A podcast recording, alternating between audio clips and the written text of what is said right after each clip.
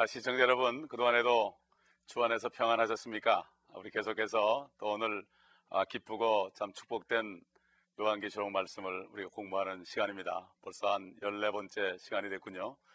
아, 우리 여러분에게 잠깐 아, 상기시켜드리면은 사도 요한이 2000년 전에 이미 아, 휴고될 성도들의 모습처럼 하늘로 올라가서 아, 본 것을 지금 살고 있는 많은 하나님의 자녀들에게 위로를 주기 위해서 아, 쓰신 것이 바로 요한계시록입니다. 절대로 요한계시록은 무섭거나 어려운 말씀이 아닙니다. 결국 구원받은 사람들에게는 축복이 됩니다. 왜냐하면 이 앞으로 이 땅에 임할 환란 이전에 다 휴거돼서 하나님의 나라로 옮겨질 성도들에게는 위로가 되는 것입니다. 이 땅에 사는 동안에 십자가를 지고 고통을 받으며 사탄에게 때로는 고통을 낳는 영적 전쟁을 하는 그러한 사람들에게는 아, 위로가 되는 메시지가 될 것입니다. 그러나 주님의 오심을 원치 않는 믿지 않는 사람들에게는 무서운 말씀이 될 것입니다. 왜냐하면 6장부터는 이제 환란이 들어가기 때문에 그때 남을 자가 살아남을 자가 없습니다. 그러므로 우리는 이 말씀을 축복의 말씀으로 받아들이면서 오늘도 아, 이 말씀을 공부하도록 하겠습니다. 계속해서 4장 아, 6절 그 하나님의 보좌 주위에 있는 그 네 생물에 관한 아, 말씀입니다. 약간 우리 눈에는 좀 생소하고 우리 귀에도 생소하게 들지 몰라도 실질적으로 있는 존재들인 것을 알고 우선 먼저 4장 6절을 한번 보도록 하겠습니다. 보호자 앞에는 수정과 같은 유리바다가 있고 그 보호자 가운데와 그 보호자 주위에는 앞뒤로 눈이 가득한 네 짐승이 있더라. 다시 나오죠. 하나님의 보호자 앞에 유리바다가 있다. 수정과 같다. 이 수정과 같다는 것은 참 찬란하게 빛나면서 투명하다는 얘기겠죠. 아, 우리 아, 이 지난 시간에 우리가 배웠듯이 아, 이 하늘의 깊은 곳에 위에 올라가게 되면 물이 얼어 있다고 그랬습니다. 얼어 있다고 욕기를 통해서 봤습니다. 우리가 또 시편을 통해서 봤습니다. 아, 창세기 1장 2절에 깊음의 표면 위에 하나님의 신이 운행하시더라 이렇게 말씀하신 것을 우리가 볼 수가 있습니다. 바로 사도 요한은 이 그것을 뚫고 하늘 보좌에 올라가 있는 것입니다. 그 장소는 세상의 어떤 천문학자도 허블 망원경으로 아무리 봐도 아, 이것은 볼 수 없습니다. 육안으로는 볼 수가 없습니다. 왜냐하면 보좌 앞에 유리바다가 덮개가 있기 때문에 아, 이 신화, 아, 천문학자들은 우주 공간까지는 아, 신비로운 환경을 볼 수 있지만은 하늘의 보호자는 그래서 볼 수가 없는 것입니다. 그래서 그 욥이 아, 단단하고 부어 만든 유리 같다 이렇게 표현했습니다. 여러분 그 기억나십니까? 사도 바울이 아, 고린도, 고린도 교회 성도들에게 편지할 때 고린도전서 13장 12절에 이런 말씀했죠. 지금은 유리를 통하여 희미하게 보나 그때는 얼굴과 얼굴을 마주 볼 것이요. 여기 사도 요한은 이게 가가지고 얼굴과 얼굴을 마주 봅니다, 지금. 그러나 우리는 아직까지도 희미하게 보입니다. 왜 그렇습니까? 우리는 말씀을 통하여 우리가 보기 때문에 실질적으로 우리가 눈으로 보지 못합니다. 그래서 바로 이 사도 바울도 그곳에 분명히 유리바다가 있다. 희미한 유리가 가려 있다는 것을 여기에 암시하고 있습니다. 사도 바울도 아, 아, 고린도 후서 12장에 보게 되면 아, 다른 사람이라고 표현했지만 사실은 자기 자신을 가리켜서 얘기했죠. 아, 누군가 셋째 하늘에 갔다 온 사람이 있다. 그런데 그 셋째 하늘이 바로 낙원이라고 그랬습니다. 낙원으로 이끌로 올라갔다. 셋째 하늘이라고 그랬습니다. 그 낙원이 바로 하나님의 보좌가 있는 곳입니다. 그런데 거기에서 있었던 일들을 사람들에게 이야기하는 것이 허락되지 않았다 그랬습니다. 그때까지만 해도. 그러나 아, 요한계시록을 쓰신 사도 요한에게는 허락되었기 때문에 이 계시록 결국 묵시가 아닌 아, 계시 모든 것을 이렇게 다 드러내 가지고 이제 비밀 없이 다 보여줬다는 말씀입니다. 그렇기 때문에 아, 이 요한계시록이 그렇게 중요한 것을 우리가 알 수 있습니다. 우리가 실제 가보지 않았을지라도 가보신 분이 지금 정난하게 본 것을 증거하는 것이요. 뭐 하나님 말씀 안에는 총 천연색이 그림 같은 그 광경들이 들어있는 것을 우리가 볼 수 있어야 됩니다. 이것은 성령으로 거듭난 사람만 알 수가 있습니다. 내추럴맨, 자연인들은 알 수가 없습니다. 자연인이라는 것은 어, 모태에서 죄인으로 태어나서 죄 가운데 태어나서 하나님을 보지 못하는 사람들은 이것을 깨달을 수 없습니다. 그러나 죄인임을 깨닫고 예수 그리스도를 영접함으로 그 예수의 피로 씻김 받고 구속함을 받아서 모든 죄를 용서받은 사람은 죽은 영이 살아나기 때문에 영이신 하나님을 볼 수가 있고 바로 우리 주님 예수님께서 요한복음 6장 63절에 말씀하신 것처럼 내가 너에게 이런 모든 말이 영이요 생명이라고 그랬습니다. 그렇기 때문에 하나님 말씀은 영적으로 기록됐기 때문에 육신적인 사람은 아무리 박사학위를 가져도 볼 수가 없습니다. 그러나 난 놓고 기억자를 몰라도 예수 그리스도를 영접하고 성령으로 거듭난 사람은 이 말씀을 보면 깨달을 수가 있는 것을 우리가 알아야 됩니다. 여기 보면은 이 보좌 주위에 네 생물이 있다고 그랬습니다. 좀 우리 이 세상엔 존재하지 않는 생물입니다. 아, 그런데 이 보좌 주위에 네 생물이 있는데 모습이 다 다르죠. 그런데 이 보좌는 투명하다고 되어 있죠. 그러니까 한꺼번에 아, 가리지 않고 다 네 생물을 볼 수 있다고 사도, 바, 사도 요한이 증가하고 있습니다. 그런데 이 네 생물은 에스겔서 1장과 10장에 보게 되면 그룹이라고 나옵니다. 결국 날개가 달렸죠? 날개가 양쪽에 두 개씩 네 날개가 달린 것을 바로 그룹이라고 합니다. 그리고 이사야서 6장에 나타난 이사야가 성전에서 기도할 때 하나님의 영광이 나타났죠. 하나님의 그 옷자락을 봤습니다. 그럴 때 나타난 존재들은 바로 스랍이라고 그랬고 양쪽에 날개가 세 개씩 있고 바로 스랍이다. 그래서 이사야가 하나님을 보고 나는 죽게 되었도다 이렇게 고백하고 이젠 죽을 거라고 생각했을 때 스랍 중 하나가 날라와 가지고 그 화자에 있는 핀 숯을 가지고 이사야의 입에 댔을 때 그 부정한 걸 다 제외했습니다. 그럴 때 이사야가 하나님 말씀을 듣고 주여 나를 보내소서 이렇게 그가 주님 앞에 헌신한 것을 우리는 기억을 합니다. 그때 나타난 스랍입니다. 스랍과 그룹은 천사가 아닙니다. 스랍은 스랍이고 그룹은 그룹입니다. 보통 그룹 천사 그러시는데 아닙니다. 스랍은 스랍, 그룹은 그룹고 천사는 천사인데 천사는 날개가 없습니다. 천사는 항상 남성으로 나타납니다. 여러분 기억하십니까? 창세기 18장에 보게 되면은 세 사람이 나타났죠. 아브라함에게 세 사람이 나타났습니다. 소돔성을 멸망하러 가는 두 천사와 주님이 나타났습니다. 세 남자로 나타나 three men 그렇게 얘기했습니다. 그러므로 어, 주님께서도 사람으로 오신 것처럼 천사들도 사람으로 나타납니다. 그러나 스락과 그룹은 날개가 있다는 것을 여러분 잊지 마시기 바랍니다. 그러나 천주교에서 그림을 잘못 그려놔가지고 사람들을 오도하고 있습니다.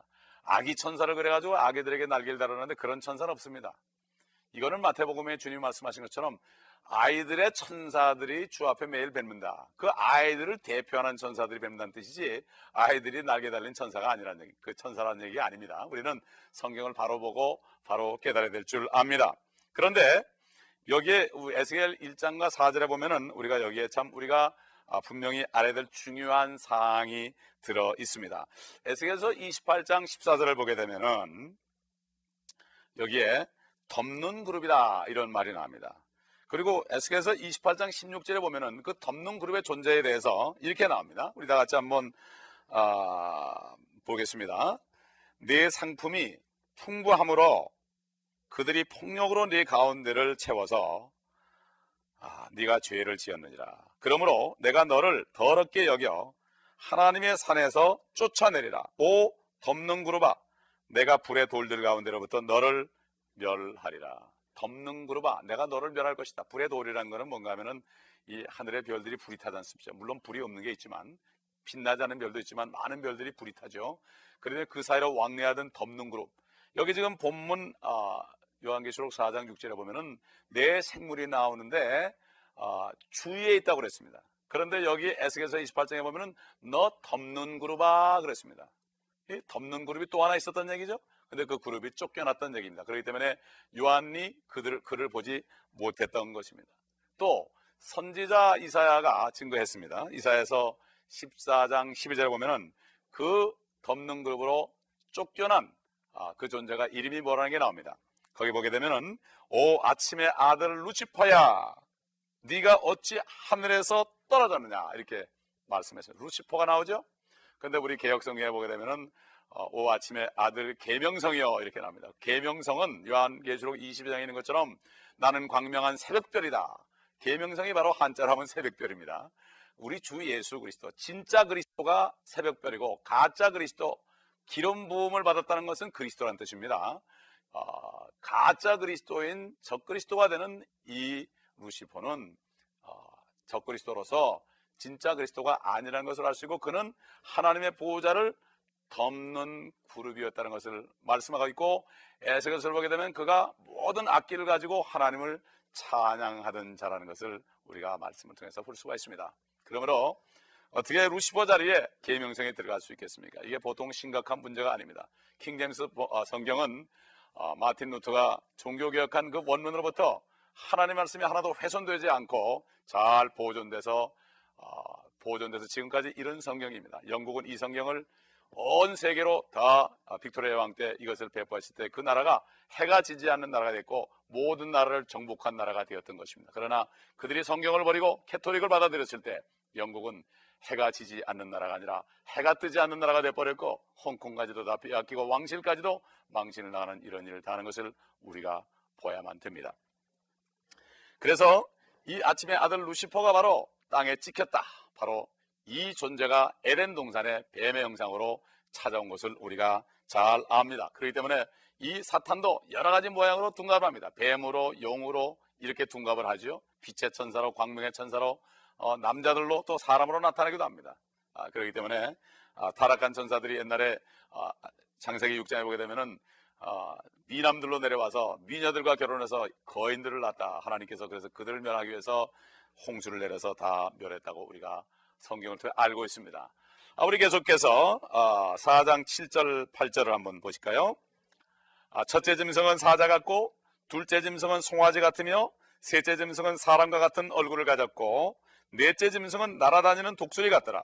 네 짐승들은 각, 각각 자기 주위에 여섯 개의 날개를 가졌고 안쪽에는 눈들로 가득하더라. 또 그들은 밤낮 쉬지 않고 말하기를 거룩하시도다, 거룩하시도다, 거룩하시도다. 전에도 계셨고 지금도 계시며 앞으로 오실 전능하신 주 하나님이여. 하나님께서는 창조자 하나님이십니다. 그렇죠? 그렇기 때문에 창조물들의 찬송을 받기를 원하십니다. 찬송과 영광과 존귀를 받기에 합당하신 하나님이십니다. 그러므로 우리는 계속해서 찬송을 드려야 됩니다. 다윗도 고백하기를 내가 하루에 일곱 번씩 주 여호와 하나님을 찬송한다고 그랬습니다. 하루에 세 번 아침과 정오와 저녁에 하나님께 기도드린다고 그랬습니다. 다윗은 바쁜 왕이었지만 그렇게 했습니다. 저와 여러분은 어떻습니까? 우리가 우리 자신을 돌이켜 볼 때 우리가 얼마만큼 하나님의 은혜에 감사하고 찬송하는지 불평하고 불만하는 시간과 찬송하는 시간과 비교해 볼 때 참으로 우리의 삶이 회복이 되고 회개를 해야 될 줄 압니다. 여기에 나타난 이 모습들을 보게 되면 하나의 얼굴은 사자 같고 또 하나는 송아지 같고 또 사람 같고 독수리 같다. 결국은 하나님의 창조물을 대표하는 존재다 아니겠습니까? 사자는 들짐승의 대표요. 송아지는 가축의 대표요. 그 다음에 우리 사람은 하나님의 형상대로 지음받은 사람. 그대로죠. 네, 아담의 형상. 아, 우리 주님도 그 형상으로 오셨습니다. 그리고 독수리는 바로 날짐승의 그러한 대표죠. 아, 그 여기 에스겔, 아, 에스겔서에 나타난 그러한 그룹들은 바퀴가 있는데 여기는 바퀴가 없습니다. 아마 그들이 움직일 때 바퀴가 아, 바퀴를 따라 움직이는 걸 우리가 성경을 통해서 알 수가 있습니다. 에스겔서에도 보게 되면은 아, 에스겔 1장 5절에 보면은 내 생물이 나오는데 그 모습이 나오는데 그들은 사람의 모습을 가졌다 이렇게 나옵니다. 이 마귀도 사람의 모습으로 나타나죠. 천사는 남성으로 나타납니다. 아까 말씀드린 대로 하나님의 아들도 그렇게 나타났습니다. 요한 아, 에스겔서 1장 6절에 보게 되면은 그 에스겔에 나타난 그 얼굴 보면은 각자가 각기 네 얼굴을 가졌다. 아, 지금 요한계시록에 나타난 얼굴을 다르죠. 요한계시록은 나타난 그 네 생물은 사도 요한이 가만히 보좌 주위에 서 있는 짐승을 봤기 때문에 그렇지만 움직일 때 그들의 사면을 다 볼 때는 모든 짐승이 각 네 얼굴을 가졌다는 것을 여기에 우리가 알 수가 있습니다. 그래서 에스겔서 10장 14절을 보게 되면은 이런 말씀이 있습니다. 각기 네 얼굴을 가졌는데 첫째 얼굴은 그룹의 얼굴이요. 그룹의 얼굴이라고 합니다. 그 다음에 둘째 얼굴은 사람의 얼굴이며 셋째는 사제의 얼굴이고 넷째는 독수리의 얼굴이다라. 근데 요, 어, 요 에스겔서 1장 10절에 보면은 내 얼굴이 사람과 사자와 황소와 독수리를 합니다. 그러니까 결국 그룹의 얼굴이 황소라는 얘기 아니겠습니까? 그렇죠? 송아지가 아니고 황소라는 얘기입니다. 여러분 이 황소라는 이 사탄의 하늘의 그 존재에서 덮는 그룹을 그 모습이 황소다. 여러분 기억나는 게 없습니까? 이스라엘 민족들이 모세를 따라 광해에 나왔습니다. 그들은 결국 하나님을 배반하고 모세가 시내산의 십계명을 받으러 올라갔을 때 그들이 하나님을 배반하고 뭐라고 그랬습니까? 우리를 위하여 신을 만들라. 그래가지고 그들이 어, 그 아론에게 모든 금을 나가져왔을 때 금을 집어넣으니까 거기서 송아지가 나왔단 말이에요. 황소가 나왔단 말입니다. 이게 무엇입니까? 결국은 사탄이는 그 황소의 얼굴로 해서 사람들에게 경배를 받기를 원하는 것입니다. 우리가 지금까지 아, 우리가 한번 요약을 해본다면은 말씀을 요약해 보겠습니다. 상당히 중요한 말씀입니다. 사탄의 존재를 밝히는 것입니다. 북쪽 셋째 하늘 유리바다 위에 있는 보좌에 하나님의 인격과 영광이 어떤 사람도 거하거나 접근할 수 없는 빛 가운데 거하고 있습니다. 그 오른편에 우리 주 예수 그리스도가 앉아 계십니다. 그 보좌 주에는 네 그룹이 있습니다. 그런데 기름 부음 받은 덮는 그룹은 황소의 얼굴을 가졌다고 그랬습니다. 그 이름이 루시퍼라고 그랬습니다. 죄 때문에 뱀이라 불리우는 붉은 용으로 타락한 그는 금송아지로 형태로 돼가지고 이스라엘 민족들에게 경배를 받았던 것을 우리가 기억합니다. 왜 그렇게 금송아지 만들었다고 하나님께서 진노해가지고 그들을 죽이려고 그랬습니다. 모세 기도로 그들을 살려줬지만은 결국 금송아지를 다 갈아가지고 그 간 것을 물에 타가지고 백성들에게 먹여가지고 하나님의 진노를 사겼습니다. 여러분 이스라엘 민족들이 그 후에 가나안 땅에 들어갔을 때 무엇을 섬겼습니까? 발을 섬겼습니다. 발이 영어로 불입니다. 불, 황소입니다. 결국 발이라는 것 뒤에 사탄이가 있다는 것입니다. 형상을 섬기는 것입니다. 제가 처음에 캘리포니아에 77년에 왔더니 많은 사람들이 그 아, fireplace 위에 황소의 뿔을 다 해놓고 있더라고요. 아, 처음엔 상당히 멋있다고 생각했습니다. 이것도 영적인 문제입니다. 우리가 이걸 잘 알고 분별해야 되는 것입니다. 그렇기 때문에 사탄이는 아직까지도 사람들에게 경배를 받기를 원합니다. 여러분 인도를 보세요. 소가 신이 되어 있지 않습니까? 소를 못 먹습니다. 그 가난한 나라 먹을 게 없는데 소고기를 못 먹으니까 얼마나 가난하고 영양실조에 걸려 있습니까? 여러분 이걸 기억해야 됩니다. 그러니까 이들이 요즘에 어떻게 하는가 하면은 소를 수출하고 그 대가로 돼지를 수입해서 맛받고 먹는 됩니다. 이거야말로 참 눈 가리고 앙호하는 거 아니겠습니까? 어떻게 자기 신들을 다른 사람에게 먹히게 줍니까? 이거야말로 이거는 참 사람이 배고프면은 아무것도 아니라는 존재라는 것을 알 수 있고 죄인의 모습을 나타내는 거 아니겠습니까? 때문에 우리는 이 사실을 깨달아야 됩니다. 이 하늘 보좌에 있는 그 천사들 내 생물은 거룩하시도다 거룩하시도다 거룩하시도다 세 번 찬송했습니다. 성부 하나님, 성자 하나님, 성령 하나님을 찬송한 것을 우리가 꼭 기억해야 할 것입니다. 그러므로 아, 참 무슨 얘기 하나 있습니다. 한국 사람들은 아직까지도 배운 사람들까지도 말이죠. 뭐 사업하기 전에 꼭 고사를 지내고 돼지 머리를 갖다 놓고 거기다 절을 합니다. 얼마 전에 한국의 과학자들이 북극에 극지방에 탐험하러 갔는데 조사로 갔는데 아, 문제가 생겼습니다. 한 분이 그럽니다. 큰일 났다고 그래. 왜 그러냐고 그랬더니 돼지 머리를 안 가져왔다고 그랬답니다. 그러니까 한 사람이 걱정하지 말라고 그러더니 종에다가 돼지 머리를 그려가지고 거기다 절을 했답니다. 이것이 바로 한국의 지금 현상입니다. 우리가 많이 기도해야 되고 정말 한국에는 뭐 악한 마귀의 영들을 다 몰아내고 예수 그리스도의 복음으로 저들을 변화시켜야 될줄 압니다. 우리의 많은 기도가 필요합니다. 특별히 미국 사시는 분들 한국으로 해서 우리가 기도해야 될 줄 압니다. 그럼 계속해서 9절, 10절, 11절 우리 계속해서 보겠습니다. 그 짐승들이 보좌에 앉으시어 영원 묵도록 살아계신 분께 영광과 존귀와 감사를 드릴 때 스물네 장로가 보좌에 앉으신 분께 엎드려 영원 묵도록 살아계시는 분께 경배하며 그들의 멸류관을 그 보좌 앞에 던지며 말씀드리기를 오 주여 주께서는 영광과 존귀와 권세를 받으시기에 합당하시니 이는 주께서 만물을 창조하셨고 만물이 주의 뜻대로 있으며 또 창조되었기 때문이다 라고 하더라. 여기서 우리는 하늘 보좌에서 경배받으시는 하나님이 생물들과 스물네 장로로부터 경배를 받으시는데 이 24장로들은 자기의 멸류관을 다 보좌에 던집니다 우리도 이 땅에 사는 동안 주님을 위해서 십자가를 진 만큼 멸류관을 받을 텐데 이 멸류관을 우리도 주의 보좌에 던질 것입니다. 모든 것이 주님이 하신 것이기 때문에 우리는 그저 주님의 영광에 참여한 것이기 때문에 그렇기 때문에 이 모든 장면들은 사도 요한이 하늘에 들림 받아서 본 장면들입니다. 이리 올라가라는 소리를 듣고 올라갔습니다. 마찬가지로 우리가 주님이 공중에 오시면 이리 올라오라 할 때 우리도 올라갈 것입니다. 여러분 예수 그리스도를 믿고 성녀로 거듭난 사람은 다 올라가야 되는데 그동안에 우리가 정결한 삶을 살고 우리가 예수의 말씀과 또 예수의 피로 깨끗함을 받아서 화장을 하고 주님 앞에 신부로 정결한 신부로 올라갈 것입니다. 우리는 이틀 동안 2000년 동안 은혜 시대 우리는 깨끗함을 받고 정결한 삶을 받아 성화되어서 주님을 만날 때 영광스럽게 만나야 될 것입니다. 기도하겠습니다. 감사합니다. 아버지 하나님. 오늘도 우리에게 사탄의 정체를 밝혀 주시고 또 하늘 보좌에서 찬송 소리를 우리 듣게 하시는 것 감사합니다. 우리도 주님이 이리 올라가면 올라가서 이 광경을 우리도 볼 것을 소망하며 감사를 드립니다. 북편 하늘에 있는 하나님의 보좌를 바라며 주께 영광과 존귀와 찬송을 드리며 우리가 능력 주시는 그리스도를 통하여 모든 것을 할 수 있음을 감사드립니다. 예수 그리스도의 이름으로 감사하며 기도드리나이다. 아멘.